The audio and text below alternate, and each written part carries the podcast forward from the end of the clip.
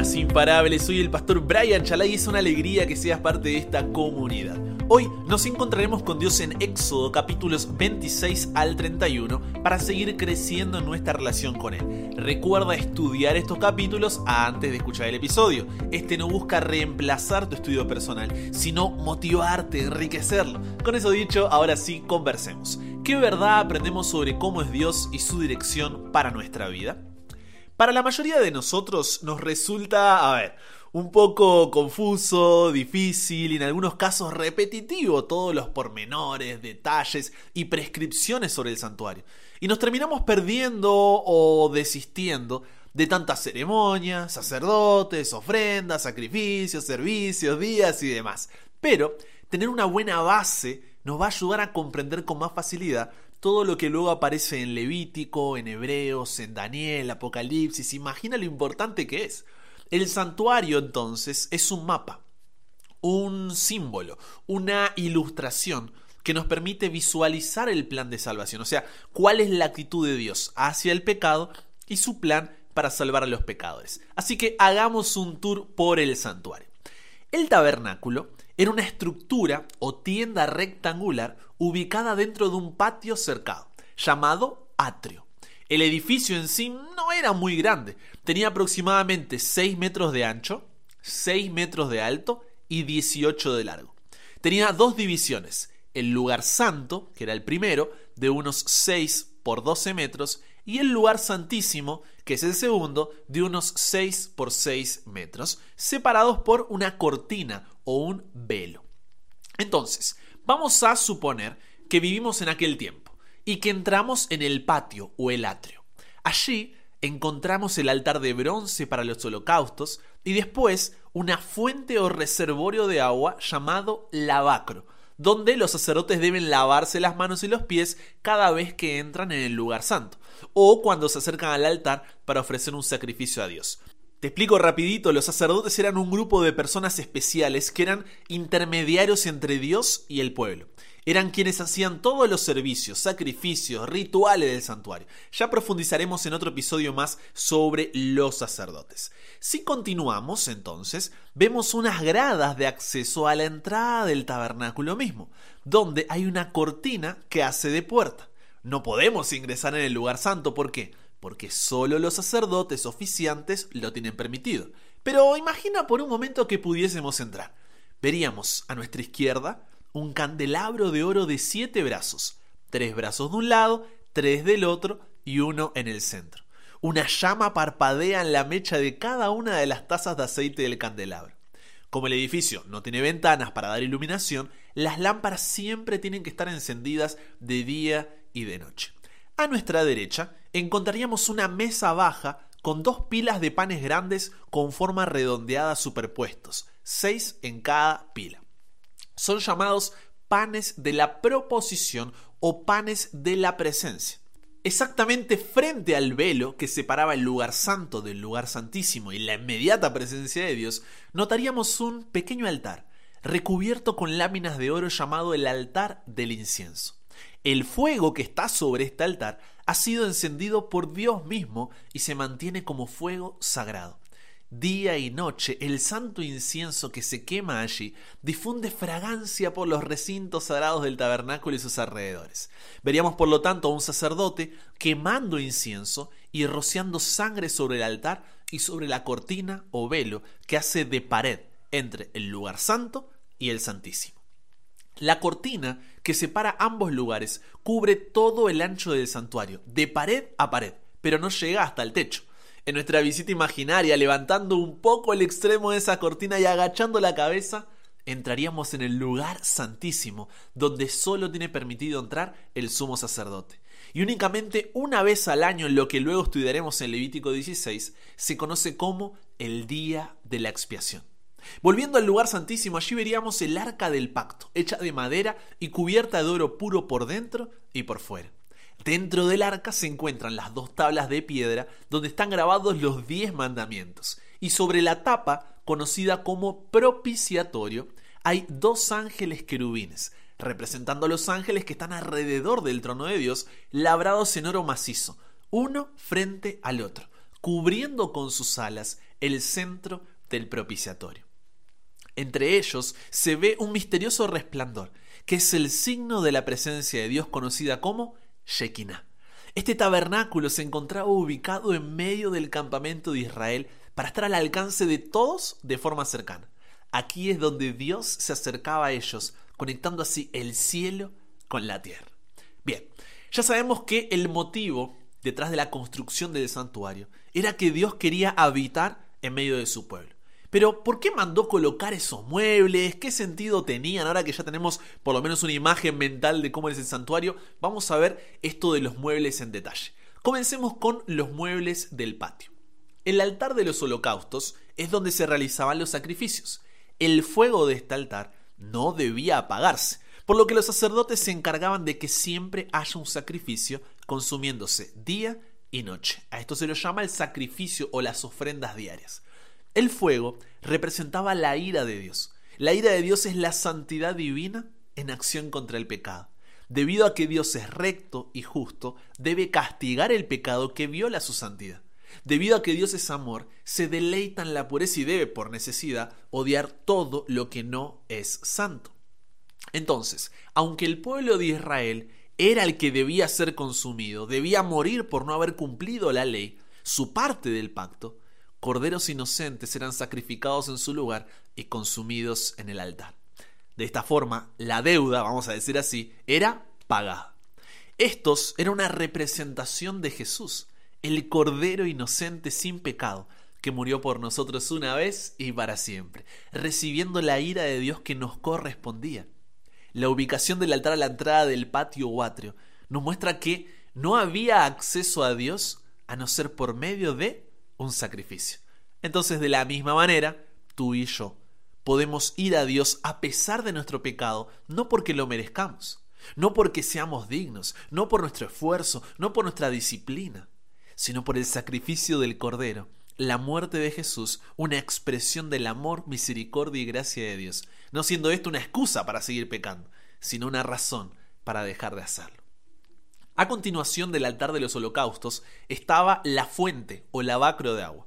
También estaba ubicada en el patio o atrio.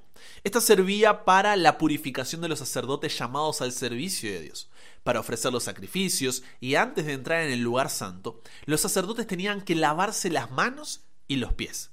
Estar cerca de la presencia de Dios demandaba limpieza. Dios es santo, por lo tanto nada sucio puede estar cerca de él. Esto nos hace recordar que debemos estar limpios para estar en la presencia de nuestro Dios. Una vez que somos salvos por el sacrificio de Jesús, ahora somos limpiados por el Espíritu Santo, transformando nuestro carácter. Nos hace amar a los demás, estar siempre alegres, vivir en paz con todos. El Espíritu Santo nos hace ser pacientes y amables, tratar bien a los demás, tener confianza en Dios, ser humildes y saber controlar nuestros malos deseos.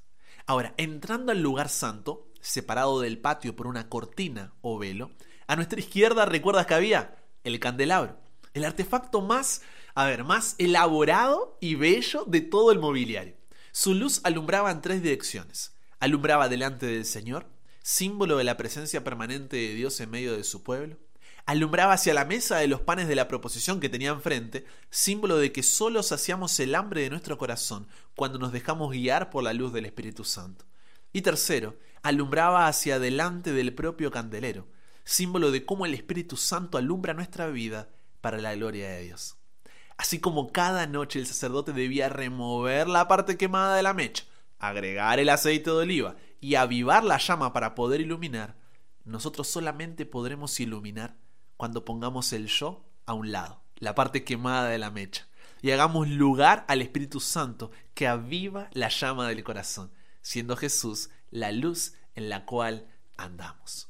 Ahora, a la derecha, frente al candelabro y bien iluminado, encontramos la mesa de los panes de la proposición. Esta era construida de madera y recubierta totalmente de oro, simbolizando la madera la humanidad de Jesús y el oro su divinidad. Varios autores eh, insinúan que las patas de la mesa tenían la forma de las de un cordero, unidas en su parte superior por un plato de oro, el cual estaba rodeado por una doble corona de oro, símbolo de Jesús, el cordero, que es rey y sacerdote, coronado de gloria y de honor. Por su parte, el pan representa el alimento espiritual que Dios nos da, el cual se renueva constantemente, así como los panes de la mesa de la proposición se renovaban cada sábado, símbolo de Jesús como pan de vida. Y el que haya doce, uno por cada tribu, significa que hay alimento suficiente para todos los que se acercan a Dios.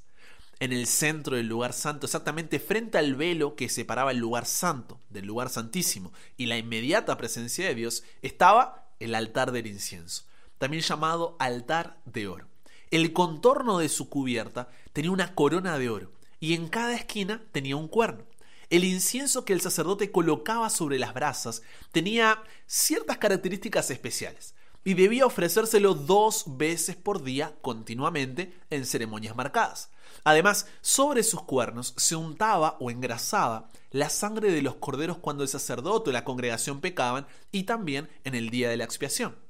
La quema del incienso era la tarea más sagrada para un sacerdote le daba la oportunidad de llegar hasta el velo del lugar santísimo detrás del cual se escondía el arca del pacto. Recuerda que solo el sumo sacerdote podía entrar a esta última división del santuario. Este altar simboliza la intercesión continua de Jesús en nuestra adoración y el incienso representa nuestras oraciones que se elevan al cielo. Finalmente, llegamos al lugar santísimo, separado del lugar santo por otra cortina o velo. Aquí solamente encontraba el arca del testimonio, dentro de las cuales se encontraban las tablas de la ley, los diez mandamientos. En este lugar, Dios manifestaba su presencia continua en medio del pueblo. Era en cierto sentido como una, una sede del trono de Dios. Allí estaba la Shekinah, la presencia de Dios. De la misma manera, la presencia de Dios se manifestó en Jesús donde Dios estaba completamente presente y ahora se manifiesta en nuestras vidas a través del Espíritu Santo. Mateo capítulo 27, versículo 51 relata que la cortina o el velo que divide el lugar santo del lugar santísimo se rasgó en dos cuando Jesús murió. Ya no era solamente el sumo sacerdote quien podía acceder a la presencia de Dios, sino que como dice Hebreos capítulo 4 versículos 15 y 16, tú y yo podemos acercarnos a la presencia de Dios y el Espíritu Santo está en nosotros. Es así como el santuario nos ilustra los siete pasos de la salvación. Primero, al entrar por la puerta del atrio o patio, se reconoce nuestra condición de pecado y necesidad de salvación. Segundo, en el altar de los holocaustos, el Cordero de Dios Jesús es ofrecido en sacrificio por nosotros. Tercero, en la fuente o lavacro somos purificados por Jesús el agua de vida y por el Espíritu Santo que transforma nuestro carácter. Es cuando aceptamos a Jesús y nos bautizamos, nos entregamos a Él. Cuarto, en el altar del incienso hay intercesión. Jesús intercede constantemente por nosotros.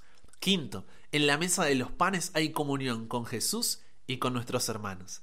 Sexto, en el candelabro de oro tenemos la unión de la vida y la luz, y el Espíritu Santo testifica en favor de Jesús por medio de la iglesia. Y séptimo, en el arca del pacto, la justicia y la misericordia se encuentran en Jesús. Si dejamos que su sangre nos limpie y como resultado vivimos en obediencia a su ley, tenemos la ley en nuestro corazón, algún día veremos a Dios cara a cara y viviremos en su presencia, la Shekinah, por toda la eternidad. ¡Wow! En el estudio del libro de Hebreos continúa todo este tema del santuario, porque Recuerda que el santuario terrenal solo es sombra del celestial. Y veremos en profundidad esa relación y lo que significa para nosotros. Pero lo que nos queda del estudio de hoy es que Dios no nos libera de la esclavitud del pecado, así como liberó a Israel de Egipto, solamente para demostrar, wow, cuán poderoso es, sino que nos libera porque quiere tener una relación con nosotros, revelándonos quién es Él y su salvación. Por lo que, si como dice Primera de Corintios, capítulo 3, versículo 16. Ahora nosotros somos templo, santuario de Dios y el Espíritu Santo habita en nosotros. Vivamos continuamente en la presencia de Dios. Eso significa hacerlo el centro de nuestra vida, entregándole todas y cada una de las áreas de ella. Vivamos en obediencia a sus mandamientos y que podamos revelar el mensaje de salvación, el Evangelio, a todos aquellos que entran en nuestra vida, así como sucedía con todos los que entraban en el santuario eso llegamos al final. Comparte con otros lo que aprendiste hoy. Súmate a la comunidad en WhatsApp totalmente gratis si todavía no lo has hecho para recibir una notificación en tu celular cada mañana, escuchar los episodios sin conexión, tener material extra, hacer tus preguntas, acceder a contenido exclusivo y te espero en el siguiente para que nunca pare de aprender y nunca pare de crecer. ¿Por qué? Porque hasta el cielo no paramos.